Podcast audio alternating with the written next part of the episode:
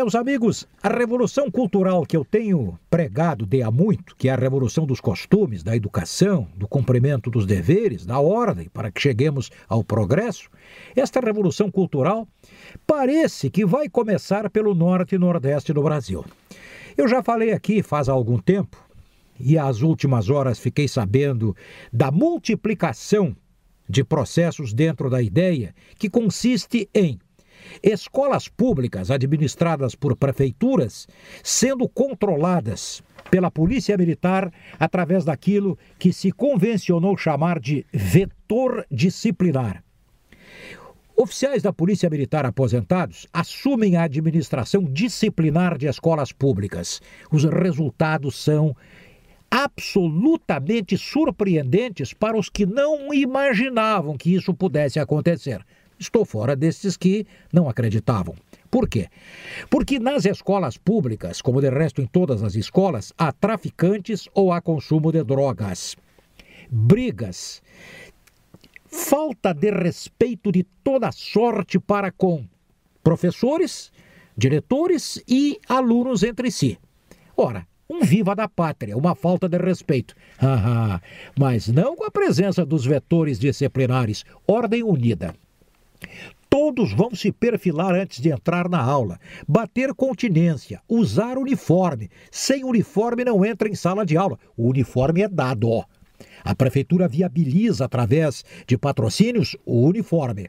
Então os caras passam a ter o uniforme.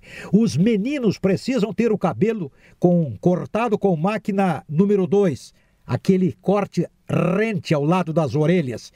O estilo militar. As gurias não podem vir com o cabelo lá em cima, aquelas coisas lá em cima. Aquilo parece um matagal. Negativo. Tudo ajeitado e usado em forma de coque. As gurias usam coque. E aí? E aí que os resultados começaram a aparecer. Não há mais pichação, não há mais briga no pátio, não há mais aquele tipo de confusão, falta de respeito aos professores. Tudo pela presença dos policiais militares aposentados, que são os chamados vetores disciplinares. E as escolas estão indo cada vez melhor.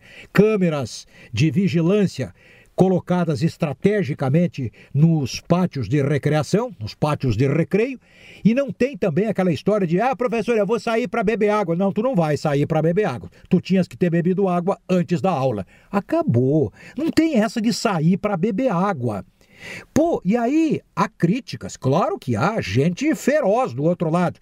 A grande maioria dos pais, todavia, aplaudindo. Por quê? Porque os filhos estão garantidamente protegidos na escola pela primeira vez e os resultados começam a aparecer na proficiência acadêmica, no resultado da pedagogia de sala de aula. Professores respeitados, alunos disciplinados, um controle absoluto desta questão que nos envolve no mais essencial para o bom encaminhamento futuro na vida, que é a disciplina, diante da obediência à ordem, para que possamos mais tarde gozar dos direitos. Quanto é que custa isso? Apenas boa vontade. Norte e Nordeste, várias e várias e várias escolas sendo administradas, do ponto de vista da disciplina, por policiais policiais militares. E aqui por baixo, quando é que vai chegar esta revolução?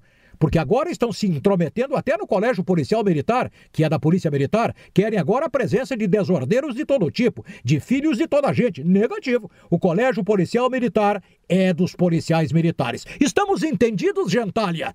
Eu acho muito bom. É isso e até a próxima.